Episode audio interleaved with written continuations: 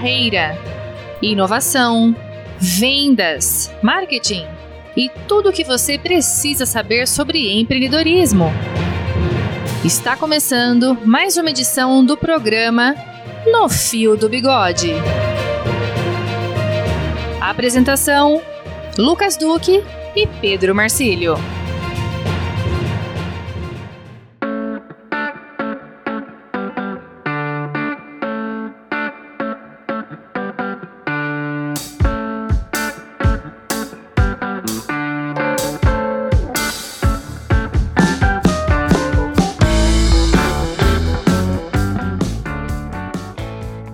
Estamos de volta com esse papo semanal de empreendedor para empreendedor. Seja bem-vindo ao programa e podcast No Fio do Bigode. Eu sou o Lucas Duque, mentor de gestão e vendas, ao lado do grande mestre Pedro Marcílio. Sejam bem-vindos mais esse programa que, olha, tá redondinho, viu?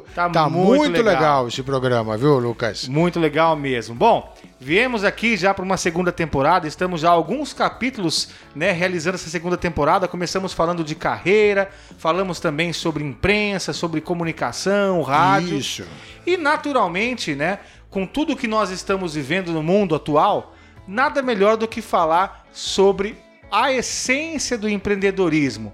Falarmos sobre o que é empreender de verdade, quais são as relações do empreendedorismo com a sociedade e também pensar um pouco nas vertentes do empreendedorismo e como começar a empreender, né, Pedro? É verdade. Mas antes, vamos lembrar os nossos ouvintes qual é o nosso ponto de contato, qual é o nosso e-mail, Pedro? papo@nofiodobigode.com.br. Muito bem, repita, Pedro. papo@nofiodobigode.com.br.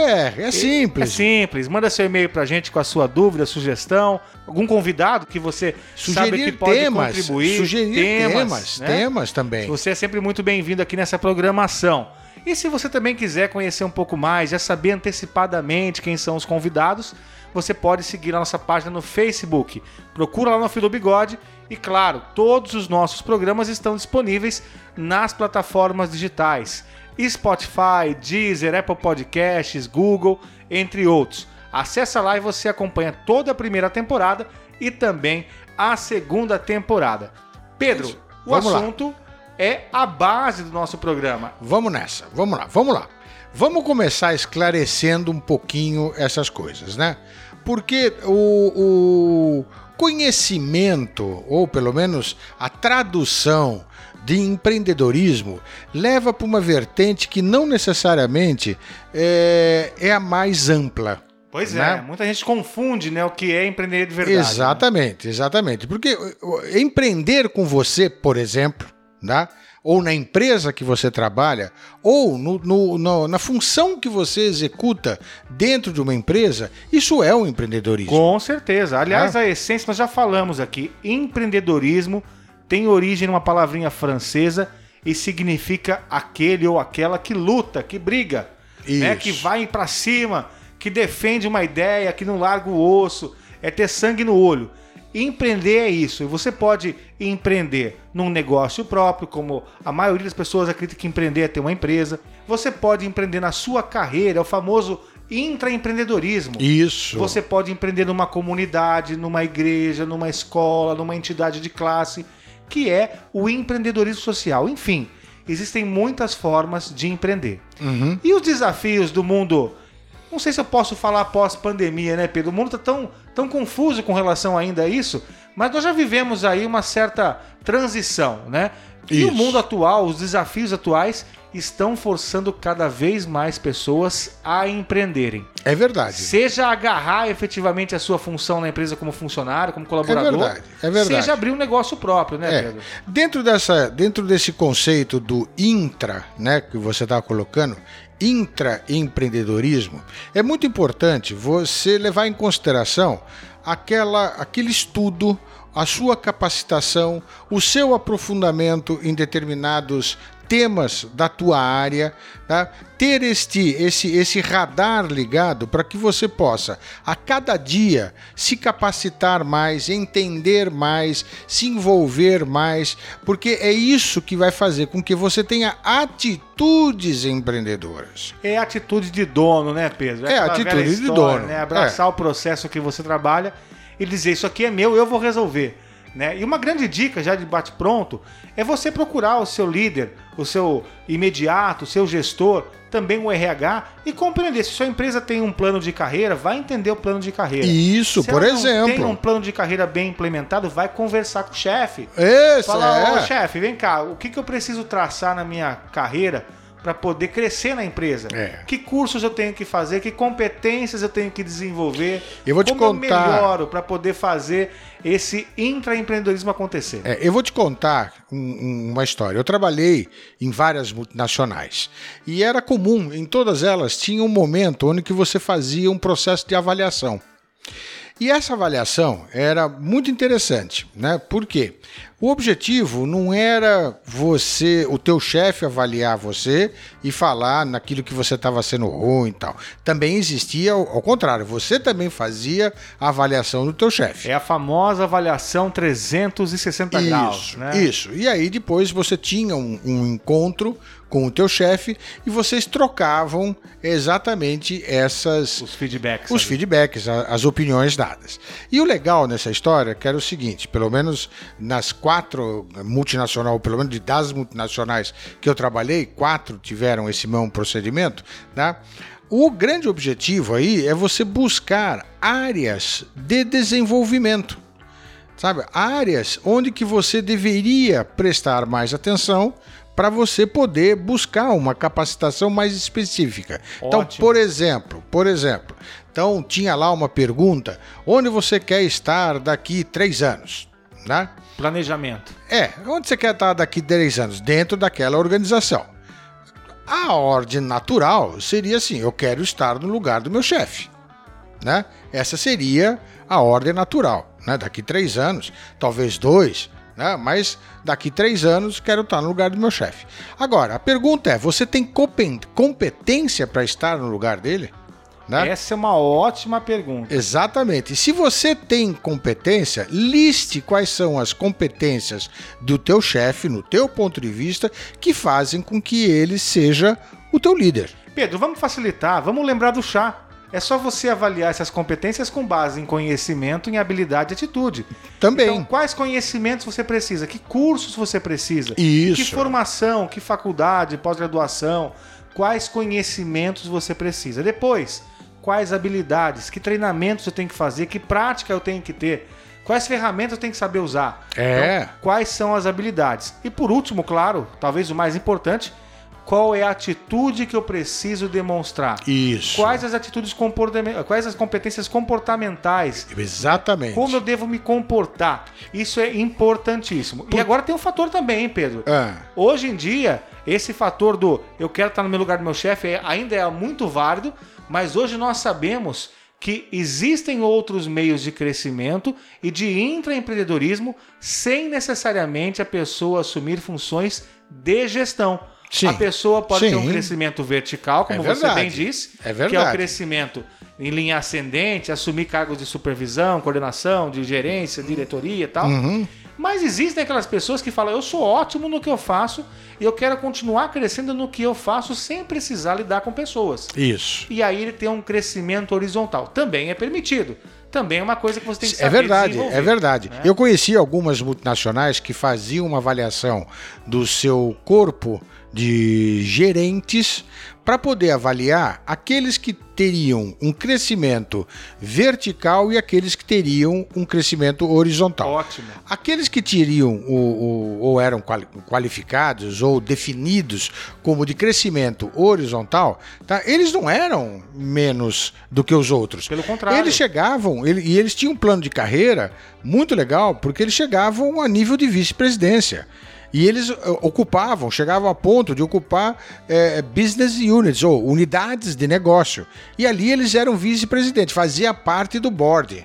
Perfeito. Faziam parte do board. Faziam parte do time dos cabeças, né? Isso, exatamente. Então, essas são algumas dicas para você caminhar no intraempreendedorismo. Se você quer aí apostar e empreender como colaborador de uma empresa de alguém, né? Numa multinacional, de uma empresa familiar, não importa. Mas você que quer empreender na sua carreira, estão aí algumas dicas. Procura pensar na matriz de competência, que é uma outra ferramenta muito comum também no RH, que é a área de qualidade que pensa, que é saber quais os níveis de educação, né? Nós falamos de conhecimento, de experiência, sim, de habilidades, isso, e, claro, treinamentos que você tem que ter para poder desempenhar aquela função. Exatamente. Agora, existem outras formas de você empreender. Isso. Uma outra forma também é o empreendedorismo social, que é você empreender numa comunidade, numa entidade de classe, numa escola.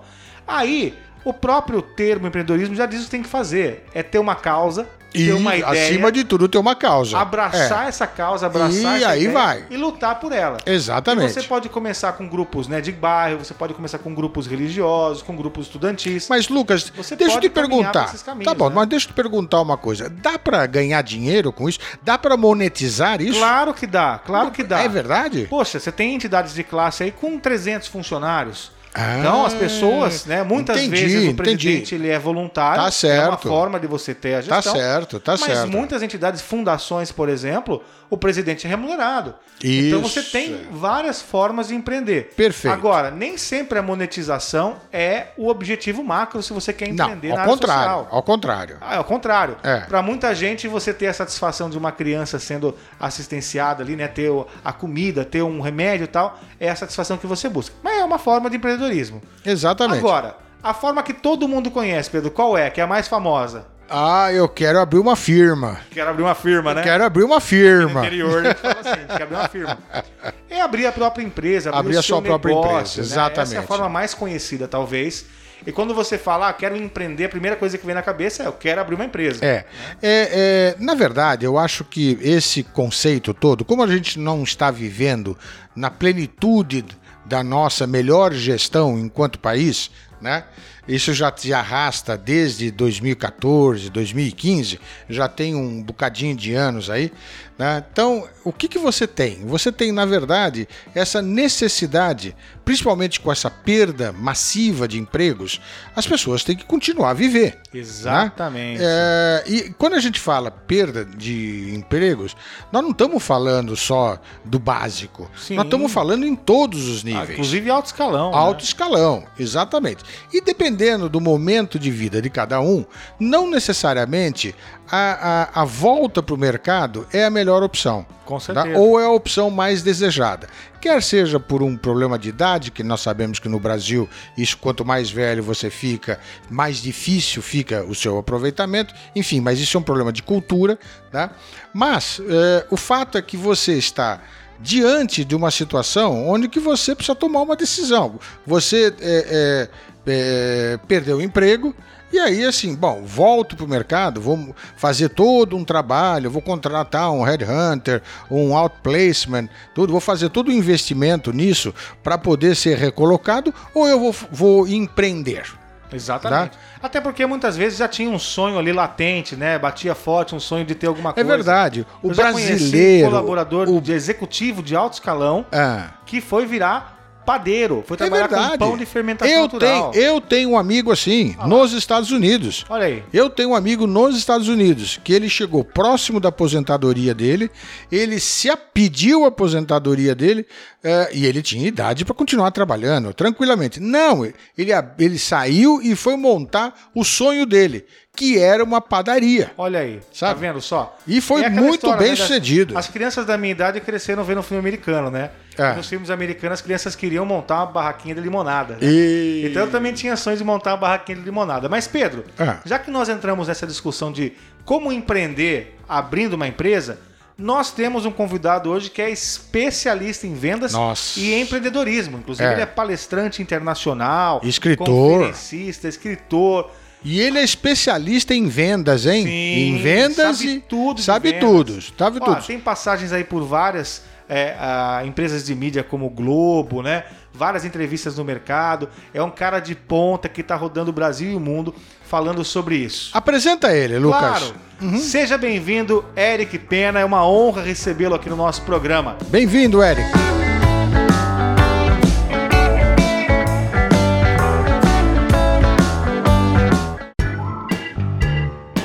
Papo de especialista. Olá, Lucas Duque, Pedro Marcílio e amigos ouvintes do programa Fio de Bigode. Aqui é o palestrante Éric Pena, autor de 6 livros, especialista em vendas e empreendedorismo, e como palestrante já apresentei mais de 1000 palestras no Brasil e no exterior. Também sou pai da Mariane e da Juliana, viu? E marido de uma esposa espetacular. Bom, hoje eu vou falar de empreendedorismo, das 5 perguntas de ouro antes de abrir um negócio. Por falar em empreendedorismo, você sabia que empreender é o sonho de muitos brasileiros? Pois é. Possuir um negócio próprio é o desejo de boa parte do povo brasileiro. Isso é o que mostra, inclusive, uma pesquisa recente divulgada pelo Sebrae. No entanto, a maioria dos empreendedores carrega consigo um sonho enorme e, ao mesmo tempo, pouco dinheiro no bolso para investir. E quando a gente não planeja direito, o sonho pode virar pesadelo. Por sinal, quem falha em planejar, planeja falhar. Então, fica ligado, vamos lá. Você sabia que o número de microempreendedores individuais no Brasil é crescente mesmo na pandemia? E no final do ano passado já superou a marca de 11 milhões de MEIs, microempreendedores individuais. Pois é, é o que revela o Portal do Empreendedor. Aliás, o caminho de quem tem perdido o emprego no Brasil tem sido empreender, abrir um negócio por necessidade, ou seja, para gerar renda e conseguir pagar os boletos, né? Pagar as contas. Inclusive, o ideal antes de empreender e arriscar todo o recurso financeiro é responder então essas 5 perguntas de ouro antes de abrir e colocar todo o seu dinheiro em jogo. E a partir daí nortear as suas escolhas e ser mais assertivo na decisão de abrir um negócio. Então vamos lá, quais são essas 5 perguntas, Éric Pena? Primeira coisa que você deve responder: o que o empreendedor gosta? Essa pergunta você precisa ter em mente, o que eu gosto de fazer? Aliás, o filósofo Confúcio já dizia: encontre um trabalho que ame e não terás que trabalhar um único dia em sua vida. Trabalhar com o que gosta é um passo certo na direção do sucesso. Portanto, é importante escolher um labor aprazível, como prega o livro O Jeito Harvard de Ser Feliz. Lembre-se, a felicidade precede, ou seja, vem antes do sucesso. Segunda questão importante: o que o empreendedor faz muito bem? Só gostar não basta. É preciso ter habilidade e destreza com a atividade escolhida. Afinal, a concorrência não perdoa quem atua abaixo da média. Ter senso de autocrítica será fundamental na hora de definir o rumo do empreendimento. Terceira pergunta: as pessoas pagariam pela atividade escolhida? Além de fazer com maestria uma atividade, é vital pesquisar pessoas próximas para saber se elas realmente pagariam a quantia idealizada pelo seu produto ou serviço a ser ofertado no mercado. Até porque uma coisa é falar que gosta, outra é colocar a mão no bolso para adquirir algo e ainda ficar satisfeito com a decisão de compra. Aqui vale também refletir sobre qual será o seu canal de vendas a ser utilizado para a melhor comercialização. Afinal, produzir é uma coisa, vender é outra. Quarta pergunta: qual será o diferencial ofertado? Antes de abrir o negócio, Vale a pena pesquisar o mercado e a concorrência para saber o que já existe e criar um diferencial em relação ao que já é habitualmente oferecido. Assim, não há risco de ser mais do mesmo, ou seja, apenas mais um no comércio. Identificar a vantagem competitiva de um negócio pode clarificar o direcionamento da empresa, ou seja, nortear o nicho de mercado a ser atingido e, a partir daí, definir o tipo de cliente a ser atendido. Aliás, já parou para pensar que o atendimento ao cliente pode ser um grande diferencial, a sua vantagem competitiva? Sim, muitas empresas têm focado tanto em vender que estão esquecendo de atender. O primeiro passo num processo de vendas é o atendimento. E o que é atender bem, gente?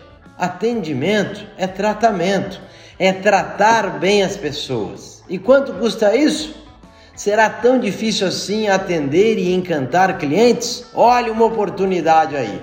Quem sabe você faz o atendimento de excelência um grande diferencial do seu negócio. Afinal, anota essa: antes de vender, é preciso atender com excelência, atender com maestria. E atender bem, anota outra, atender bem é importar-se com a causa do outro. Atender bem é tratar bem, é importar-se verdadeiramente com a causa do outro. E se assim o fizer, garanto, aumentará as vendas e ganhará multiplicadores da sua marca. Por sinal, quando o atendimento encanta, você não precisa vender, o cliente compra. E por fim, a quinta e última pergunta: qual a lacuna de conhecimento?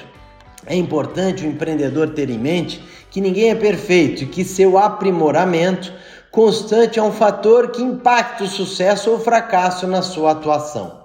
Perceber então a competência que deve ser aperfeiçoada pode lhe ajudar na manutenção e ampliação dos resultados do seu negócio. Um indivíduo, por exemplo, se considera competente para costurar e produzir máscaras, mas que reconhece que não domina técnicas de vendas e abordagem, saberá que vai precisar então de um curso de vendas ou contratar um profissional exímio na arte de negociar e vender com excelência. E a excelência no atendimento pode, então, diferenciar a sua empresa da concorrência. Repare que ao responder essas 5 perguntas de ouro, o sonho de empreendedor não será apenas por necessidade, mas também por oportunidade. E assim, a chance de sucesso na prática empreendedora aumenta consideravelmente. Por sinal, muitos empreendedores, mesmo com tantas dificuldades, estão conseguindo transformar água em vinho no mundo dos negócios. E o recado final: por mais difícil que a situação pareça, é motivador saber que provavelmente, se está difícil, é só um pedaço do caminho, não é um caminho inteiro. Vale ainda lembrar, todo dia tome uma dose de vitamina O, de otimismo, e vamos em frente, rumo à vitória. Deixo aqui um grande abraço do Éric Pena, sucesso, saúde e paz, e até a próxima!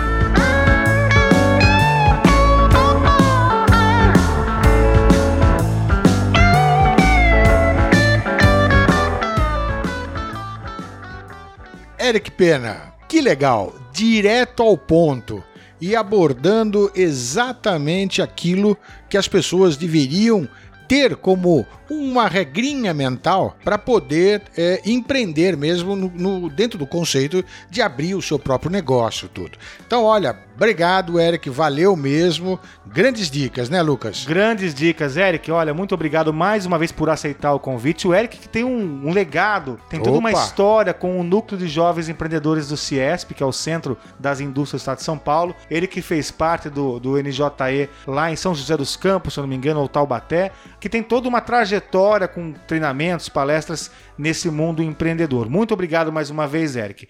E ele deixou 5 perguntinhas que nós temos que fazer para começar a empreender, né? Isso. No nosso negócio, né? Exatamente. Abrir uma empresa, né, Pedro? Exatamente. Vamos lembrar quais são essas 5 perguntinhas. Vamos lá.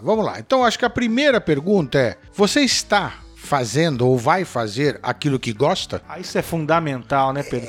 Fazer uma coisa que a gente não gosta é ruim demais, né? É verdade. Né? Você não vai desenvolver, você não vai andar pra frente. Aliás, nem diria que é uma pergunta, é uma dica, né? Se você vai investir em alguma coisa, invista em uma coisa que você gosta. Porque senão você tá enrolado, Lucas, né? Lucas, você está numa situação como essa, de repente você tá diante da oportunidade de fazer aquilo que você sempre sonhou. Exato. Sabe? Então ponha esse sonho pra andar. Exatamente. Sabe? Faz o que você gosta. Então se pergunta, vou abrir minha empresa, tô fazendo algo que eu gosto? Se essa resposta for não, repensa. Exatamente. Primeira pergunta. Exatamente. Segunda pergunta, Pedro. E aquilo que você faz bem? Aquilo que você se propõe a fazer, você faz bem? Tá fazendo bem feito, ou, né? Ou vai fazer bem feito, né? Tem conhecimento, tem técnica, né? Exatamente. Volta nas competências lá. Exatamente. Porque não adianta gostar, como ele bem disse, não adianta gostar, né? Se você não sabe fazer, não adianta, né? Adianta. Você vai ter dificuldade de fazer o seu negócio crescer. Claro. Então é importante que você goste e que você entenda do assunto, né, Pedro? Isso, acho que você colocou muito bem. Que você entenda do assunto. E se você não entende plenamente do assunto, vai buscar parceiros que te ajudem, né? Exatamente. Sócios. Vai buscar sócios. Se você tiver tempo, invista no conhecimento, claro, através de cursos, através de seminários, através de palestras. Nós já falamos aqui que, como hoje está democratizado a informação, então você pode ter aí milhões de lives, você entra no YouTube. Tem conteúdo à disposição, né? Nossa! Eu já te contei a história do Vale do Paraíba, já que nós estamos com um convidado do Vale do Paraíba. Vamos lá. Lá de Guaratinguetá, meus amigos lá foram montar uma cafeteria que também era uma casa de parrilla argentina. Sim. E que também tinha uma cervejaria artesanal. Não te contei essa história, né? Não. Eram 3 sócios. Um tem uma grande cervejaria artesanal lá no Vale do Paraíba. Uhum. Ele era um dos sócios, entendia tudo de cerveja. O outro era um dos maiores baristas do Brasil, entendia tudo de café. E o terceiro estava entrando com investimento, mas não era especialista em nada. O que ele fez, Pedro?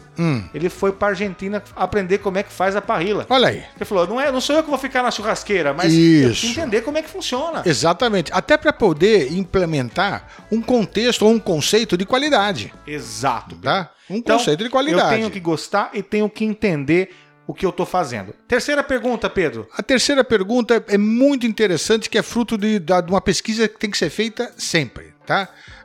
Alguém pagaria por esse serviço? E eu vou mais além do que ele falou. Se alguém pagaria, o quanto ele pagaria? Ótimo, porque você tem que fazer essa validação.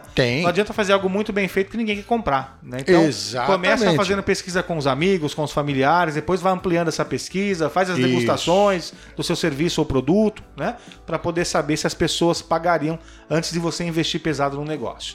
Exatamente. Quarta pergunta, Pedro. Qual é o seu diferencial?